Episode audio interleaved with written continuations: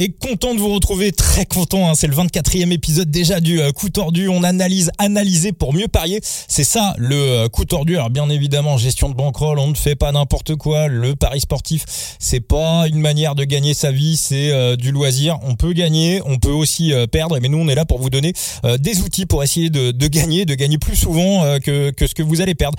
C'est très compliqué dans les paris sportifs. On rappelle que c'est vraiment très très dur. Mais quand on a les infos et notamment sur le cyclisme, notamment sur les sports de niche, notamment sur les chronos, euh, les sports de chronomètre, on peut faire des différences avec euh, les bookmakers. Et on est là pour vous donner des clés. Et euh, là, on va, on va parler de nos amis Emirati, nos amis du AE. Et pour décortiquer tout ça, Phoenix, alias Enzo. Ça va mon Phoenix? Salut Vincent, ça va très bien. Bonjour tout le monde. Eh ben bonjour à toi. UAE, pas une équipe italienne, hein, mais on rappelle que UAE a été construit sur les cendres de la Lamprey. Voilà, allez, on va dire que ça passe. c'est un peu, euh, c'est un peu italien, on va dire. Euh, UAE, alors mine de rien, mine de rien, euh, le, les lumières chez UAE, euh, on est dans une série qui est consacrée au mercato, hein, bien évidemment, vous l'avez compris, et donc on reste chez nos amis moitié Emirati et moitié et moitié italien. Team Emirates, ça a quand même bougé dans la lumière est focus sur Tadej, mais autour ça a quand même pas mal bougé. Hein. Ouais, ouais, il y a eu pas, il y a eu pas mal de mouvements. bon, le plus gros départ, j'ai envie de dire que c'est Gaviria. Euh, Gaviria et Rui Costa, ça dépend. Euh, ouais, non, plutôt Gaviria le plus gros départ. Et c'est pas un départ, euh, j'ai envie de dire, catastrophique pour l'équipe. Non. Euh, par contre, les arrivées, on a notamment trois mecs qui viennent mettre les pieds dans l'équipe et qui vont donner un coup de boost. S'il y en avait besoin, je suis même pas sûr, à une équipe qui est déjà au sommet, hein, donc Tim Wellens, un, mouvement assez étrange, j'ai envie de dire. Euh, partir de l'auto pour aller chez UAE. Euh, alors après, il va peut-être trouver, euh, il va peut-être trouver sur certaines classiques un espace libre qui était occupé par personne côté UAE. Euh, notamment en début de saison. Hein. On sait qu'en début de saison, il est, il performe plutôt pas mal. Donc, quand il euh, fait pas beau, Tim Wellens, hein, voilà, c'est lui, c'est vraiment Monsieur Météo. Hein. Et attention aux allergies. Regardez bien les cartes des allergies sur Tim Wellens. Euh, il y a quelques coureurs comme ça. Euh, faut vraiment aussi, c'est pas du tout pris en compte par les bookmakers. voilà, je vous donne quelques noms Michael Landa, Tim Wellens. Il y en a d'autres. Hein. Je vous referai, je vous referai une petite liste. Va me revenir. Mais les Benoît Cosnefroy, Benoît Cosnefroy, hein. Benoît Cosnefroy fait des débuts de saison dégueulasse, pas parce qu'il est pas en forme, parce que euh, le pollen, les graminées, ça le, ça le, ça le ruine complètement. Donc à chaque fois quand vous préparez les courses, notamment sur les heads up, allez voir sur euh, les, cartes de pollen euh, et voir s'il y a du pollen dans, la région. donc ouais, donc Tim Wellens, gros début de saison, on connaît, on connaît le garçon. Ouais, ouais, donc donc donc à voir. Hein, c'est je j'ai pas trop compris euh, le, le, mouvement, mais soit. Écoute, s'il si, y trouve son compte, tant mieux pour lui. Hein. Je, suis content. En plus, c'est un gars qui a l'air plutôt sympa, Wellens. Donc, euh, s'il est content, je suis content. voilà, on va dire ça. Euh, ensuite, on a l'arrivée de Jay Vine. Alors ça, c'est très très lourd pour les trains de le train de Pogacar en montagne. Alors, ça va ça va envoyer du steak. Alors apparemment, il serait prévu sur le Giro. Moi, ça m'a surpris. Hein. Et, et apparemment, alors j'ai lu ça après, euh, l'info est sortie, j'ai l'impression après son titre de champion d'Australie du chrono. J'en avais pas trop entendu parler avant. Euh, sur le Giro, on a qui? De toute façon, on aura Almeida déjà. Alors ça serait plus une doublette euh, Vine-Almeida pour un éventuel GC Ouais, après à tester, honnêtement, Vine, on sait pas ce que ça vaut sur trois semaines, euh, trois semaines complètes. Euh, on va dire que il va peut-être s'accrocher histoire de voir, mais j'ai quand même du mal à l'imaginer. Euh, après, que tu me diras, j'en sais rien. C'est, j'ai quand même du mal à l'imaginer de jouer le classement général dès sa première année où il va se tester dessus, mais bon. Ah, sur, sur, des tours, sur des tours d'une semaine, moi, moi, je me pose simplement une ah, question. Pourquoi pas? Ah oui, pourquoi pas? Voilà, je pense qu'à mon avis, il y a un projet qui va dans ce sens-là, à moyen ou à long terme. On rappelle que Jevine avait été regretté, avait été recruté euh, par Alpecin en, ayant remporté la Swift Academy, hein, une épreuve de, vélo, euh, de vélo d'appartement, si on résume un peu comme ça. Et, Et, euh, et moi, moi surtout, ce qui m'a interpellé, c'est son titre de, de, de champion d'Australie du contre-la-montre. Alors déjà, quand il avait fait 21e du chrono de la Vuelta, mais vraiment, il s'en battait les couilles. Il faisait ça pour, euh, il, il, il, était en chasse des, des points. Il avait aucune raison de, de, le faire à fond. Il finit 21e. Si on retire le temps stratosphérique de euh, Remco Evenepoel, bah il, il était quand même, euh, je crois, il prend, il prend 2,20 sur sur Remco, donc il se retrouvait à 1,30 de Roglic. Et Jackie Durand et Guillaume Digradia sur Eurosport avaient souligné, souligné que s'il travaillait l'exercice, il y aurait peut-être des choses à faire. Alors derrière, on en a déjà parlé, hein, il est champion d'Australie du contre-la-montre. Euh, si euh, Plapi avait pas euh, avait pas crevé, il aurait fait deuxième, ce qui aurait déjà été une très belle performance. Ah Donc ça veut dire qu'on a bossé le chrono. Et généralement, quand on bosse le chrono, c'est pas pour c'est pas pour mettre ah des comment il disait Jay Vine, c'est pas pour mettre des chaussons à mille pattes? Euh, non, c'est comment il s'appelle? Euh, Inley qui disait Inley, ça. Inley qui disait ça. Ouais. Des chaussons à mille pattes ou des chaussettes à mille pattes. Voilà. Et oui, oui, mais en fait, il y a, y a, y a il y a deux idées. La première, c'est peut-être effectivement que Ineos, pardon, UAE veut peut-être euh, le tester sur des courses d'une semaine pour le classement général, et surtout que Vine, euh, en fait, il l'avait déjà dit, mais que le contre-la-montre, quand il a commencé le vélo euh, chez les semi-pros, c'était son un son exercice préféré. En tout cas, il adorait cet exercice. Euh, malheureusement, chez euh, chez euh, lui-même l'a dit, hein, qu'ils n'avaient pas le matériel pour permettre euh, de, d'augmenter la performance euh, à un gros niveau et euh, il travaillait pas sa position. Chez Alpecin, il n'avait jamais pu travailler sa position, donc déjà en termes d'aérodynamisme, tu perds énormément de watts et de, de, secondes précieuses. Là, à peine arrivé chez, chez UAE, ils ont bossé dessus, ils lui ont trouvé une position, un matériel plus adapté et ça commence à scorer dès le premier contre-la-montre. Alors si en plus tout le reste de la saison ça continue de s'améliorer, de travailler euh, et de perfectionner tout ça, euh, alors je dis pas qu'il va arriver au niveau d'un d'un Van Aert, d'un Ghana ou d'un Evenpool. Hein. Et puis je pense que c'est pas le but de toute façon.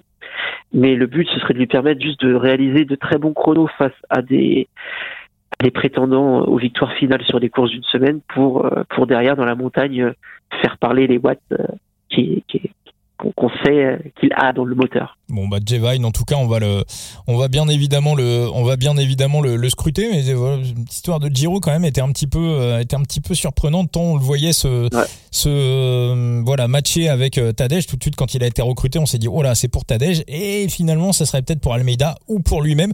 En tout cas il y en a un qui va être là pour clairement pour pour Tadej. C'est Adam Yates. Alors Adam Yates euh, est-ce qu'il est là pour jouer, d'après toi, euh, une double carte, comme on a vu euh, la Jumbo jouer l'année dernière sur euh, sur le Tour de France, ou est-ce qu'il est là pour tirer des bouts dans les côtes? Alors non, je pense pas qu'il soit là juste en tant que grégario. et à mon avis, c'est pas comme ça.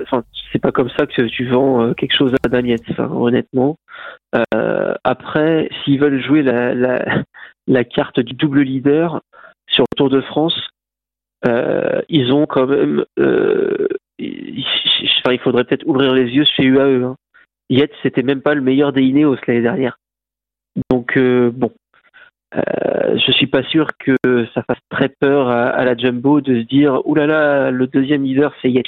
Donc, il va être utile, euh, il va être utile dans, un rôle peut-être plus hybride euh, de comment dire alors c'est pas contradictoire ce que je vais dire mais de leader de rechange c'est à dire que pour moi il sera pas il va protéger Pogachar tout en faisant attention de pas non plus euh, se mettre dans le rouge et de prendre un quart d'heure de la première étape de montagne.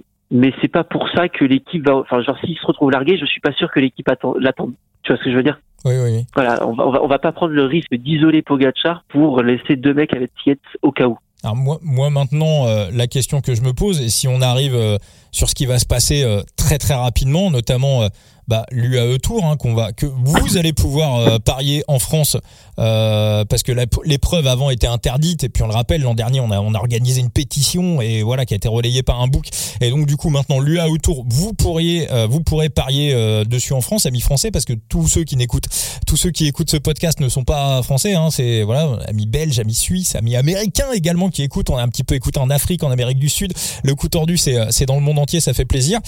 Est-ce que pour toi dans euh, la stratégie de management du AE on pourrait voir quelque chose qui ressemble un petit peu à, à, à ce que fait la Jumbo est-ce qu'on pourrait faire croquer un petit peu Adam Yates? On sait que par exemple sur euh, l'UAE Tour, euh, les, dernières saisons, je crois les deux ou trois dernières saisons, on a Poggi en 1, on a Adam Yates en 2. Les deux derniers UAE Tour, déjà c'est sûr. Il y en avait eu un, c'était un peu bizarre, il y avait le Covid au milieu. Euh, Adam Yates a déjà gagné aussi l'UAE Tour.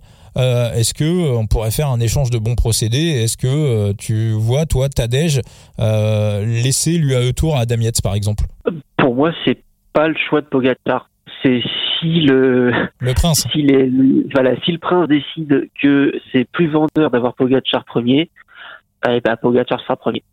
Et honnêtement, je ne sais pas ce que pense le prince ou l'émir ou je sais pas trop qui dirige là-bas. Moi, je pense que l'émir pense que c'est mieux d'avoir Tadej Pogacar en premier. Je pense aussi. Et puis il y a un autre truc aussi. Hein. mais par contre, euh, mais par contre, il veut, si lui, Yes et, Almeida pouvaient arriver bras dessus, bras dessous euh, en haut de Jebel Lafitte, je pense qu'il serait content l'émir. Ouais, moi maintenant je pense que l'émir, il y en a un qui va un peu lui casser les couilles sur cette UAE Tour. En tout cas, si on prend les calendriers prévisionnels, euh, il y, a, y, a, un mec qui est, qui est prévu sur la e Tour. Je ne sais pas si tu as déjà entendu parler d'un Remco Evenepoel, certains Remco. Voilà. Euh, ah bah en plus, les, ascensions hyper roulantes euh, qu'il a, c'est parfait pour lui. Hein. Ça, quand il va commencer à envoyer les watts, il va falloir s'accrocher à son slip parce que ça va pas être simple à suivre. Hein. Ouais, euh, bah, je pense qu'ils sont en train de réfléchir à un parcours pour que Remco gagne pas. Mais euh, ouais, non, ouais, ça va être. Ils vont, pas mais ils vont rajouter du sable sur la route. Hein. Ils ont vu qu'ils galèrent un peu sur le gravel. Ils vont dire, Exactement. les cailloux là-dessus. Et eh ben, et ben voilà. Ben, je pense qu'il va y avoir une étape de. Euh, ouais, non, mais ils, peuvent avoir des. on l'avait vu l'année dernière, je crois, c'était sur le Saudi Tour où il y avait des passages. Alors c'était très très beau à ah voir d'ailleurs.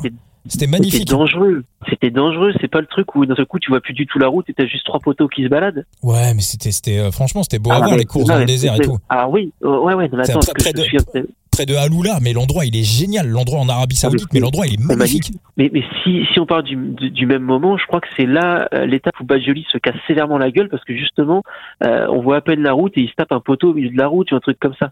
Ah oui, bah c'est sûr le sable euh, quand ça. Bah c'est peut-être. comme ça. C'est peut-être une bonne stratégie pour battre Remco au, final. Hein. Ah, Est-ce que c'est très loyal? Je sais pas. Écoute, hein. en tout cas, on verra. là, si tu veux, si tu veux un, soulèvement de toute la Belgique qui débarque aux Émirats, allez-y, continuez comme ça. Ouais, mais ils vont pas, c'est sûr, ils vont pas être, euh, ils vont pas, ils vont pas être copains. Mais en tout cas, voilà, si, si euh, Remco va réellement sur le Tour et qu'il est en forme, ça risque d'être un duel, euh, ça risque d'être un duel assez sympa face à face à Tadej. C'est quasiment la première fois qu'on va les voir en confrontation directe sur un sur une course à étapes finalement. Il y avait Tirreno l'année dernière. Il y avait, ouais, mais. Hein. Remco, il était arrivé, il avait bouffé des frites tout l'hiver, il était, il, il, était pas dedans un quart de seconde hein, d'ailleurs. Euh, il, il, était en, il était en, il était en reprise de, il était en reprise de forme. Il n'y avait pas eu match euh, et c'était pas le vrai Remco. Euh, dernière question, euh, Phoenix, avant de se quitter sur le, la team Emirate, sur les transferts. alors c'est vrai que Tim Wellens, ça a pu surprendre, mais moi j'en ai encore un qui est un peu plus surprenant et on n'a pas encore parlé depuis le début du podcast. Enzo, est-ce que tu peux me donner une explication? Qu'est-ce que vient foutre Félix Gros Chartner chez UAE je sais pas. Voilà. J'en sais rien. Je pense qu'il se baladait, il a trouvé un contrat qui traînait par terre, il s'est dit, oh, il y a, beaucoup de zéros sur celui-là. il y a de la moulaga. Je sais pas. Là, honnêtement, je. Mais en fait, c'est pourquoi UAE a recruté Gross Sharpner. Moi, c'est plutôt parce que Gross Sharpner qui va chez UAE, je pense que c'est surtout une question d'argent. On va pas se leurrer. Il y a, y, a, y, a, y a de la thune là-bas. Euh, et, euh, et je critique pas. Hein. Je, je sais pas ce que je ferais moi à leur place. Mais par contre, UAE, c'est quoi leur intérêt à être allé chercher Gross Sharpner Bon coureur euh, s'il en est. Hein, je critique pas du tout. Il y a aucun problème. J'ai rien contre lui. Ah, il est bon. Oui, oui, oui, mais euh, je vois pas quel trou il vient combler, quel manque il vient combler euh, dans cette équipe. J'ai du mal à voir. Bah pareil, ouais, parce qu'on sait que c'est pas un mec qui va taper des gros. peut-être pour faire des trains en début d'ascension. Ah, mais attends, mais, ouais, mais l'équipe est hyper stackée pour ça déjà. Regarde, rappelle-toi Michael Bierg, même lui il est capable de le faire. Mmh. T'as, du Bennett, ah, ah, honnêtement, t'as Bennett, Bierg, Kovi sur les tout débuts d'ascension, ça peut le faire. T'as du Formolo, t'as du Hirschi s'il apprend du vélo, t'as du Maika, t'as du McNulty, euh, du Polanch, t'as du Solaire, t'as du Ulissi. Enfin, je suis désolé, hein, mais honnêtement, je ne vois pas, je, je, ne comprends pas ce qui va, ce qu'UAE pense que Gros Charter va leur apporter. Bah même sur les classiques, hein, tu vois, par exemple sur le Tour des Flandres, on sait que Tadej le veut. Tim Wellens, ça peut filer un coup de main sur le Tour des Flandres, très clairement. Gros charter sur le Tour des Flandres, pourquoi faire? les, Flandriennes, tu as une équipe avec avec où tu peux rajouter Trentin aussi dans la balance, hein, qui, est, un très bon Flandrien. Euh, UAE, ils vont d'un seul coup se retrouver avec une super équipe de une équipe de Flandriens très solide avec un Pogacar. Alors on l'a vu l'année dernière, il perd, il, fait quatrième de la du ronde juste parce que bah il a il a pété plus haut, plus haut que son cul. Hein, on va pas on va pas se mentir, c'est qu'il a décidé de jouer au con et il a perdu. Mais ça, ça lui arrivera pas deux fois. Est-ce qu'on a des nouvelles de Alvaro G? Qui est quand même, je crois, le seul ah, coureur, le seul coureur World Tour. L'année dernière, ils étaient deux. Hein. Le deuxième, je sais plus qui. Voilà, j'ai perdu son nom. Il était blessé. Il était blessé. Il a pas couru parce qu'il s'était gravement blessé. Il n'y a pas eu un seul jour de course pour Alvaro Oje en 2022. Ils sont deux coureurs World Tour dans ce cas-là. Euh, c'est pour ça, euh, voilà. Il... Ouais, non, non, non, mais il est blessé. Il, s'est blessé en fin de saison de l'année dernière. Euh, et du coup, effectivement, il n'a pas couru de l'année. Et je sais pas ce qu'il en est. Ouais, ouais, non, mais oui, oui, il a un peu, euh, il a un peu disparu des radars. C'est pour ça, je pensais à un moment donné, j'avais vu Pierre Barbier euh, qui était dans un avion euh, direction, direction Dubaï. il avait mis sur Instagram. Je m'étais dit, vu que, vu que Machine aime bien tenter des paris, je m'étais dit, bah, ouais, Pierre Barbier, que j'aimerais bien d'ailleurs avoir un jour en interview dans le, dans le coup tordu. Je, je, déjà échangé un petit peu. Je lui, je lui poserai la question, bien évidemment, en fonction de ses disponibilités. Et voilà, moi, je trouvais pas ça plutôt pas plus farfelu que farfelu que, que Alexis Brunel euh, l'année dernière ou que, Nicolas Fritsch à la, à la, à la Polti en, son temps. Euh, donc euh, non, c'était Sonier Duval. Donc donc voilà, mais ouais ouais, peut-être peut-être encore une place vacante. voilà. Il, petit peu disparu des radars en tout cas voilà on espère qu'il espère qu'il va bien et qu'on le reverra dans les pelotons Phoenix merci beaucoup pour euh, cet épisode spécial Mercato. On va rappeler ton site internet. Allez le voir, allez le liker, allez le follow. Phoenix parce qu'il échange, il vous répond, il parle avec vous et puis il y a ses analyses de parcours qui sont fantastiques sur euh, le site Analyste Phoenix. Euh, une pensée ça va, il t'a pas trop manqué la Tib sur ces trois derniers épisodes? Bah si, j'en ai marre, je me fais pas insulter, je comprends pas. Bon, bah écoute, on, ira chercher la Tib alors et on espère son retour ah, pour l'épisode On l'embrasse, on l'embrasse et on l'attend. Bon, merci, merci beaucoup Enzo. Merci à toi Vincent. Ciao et merci à vous tous qui êtes à l'écoute. Je rappelle le coup tordu. Vous pouvez nous retrouver sur Facebook, Twitter et Instagram.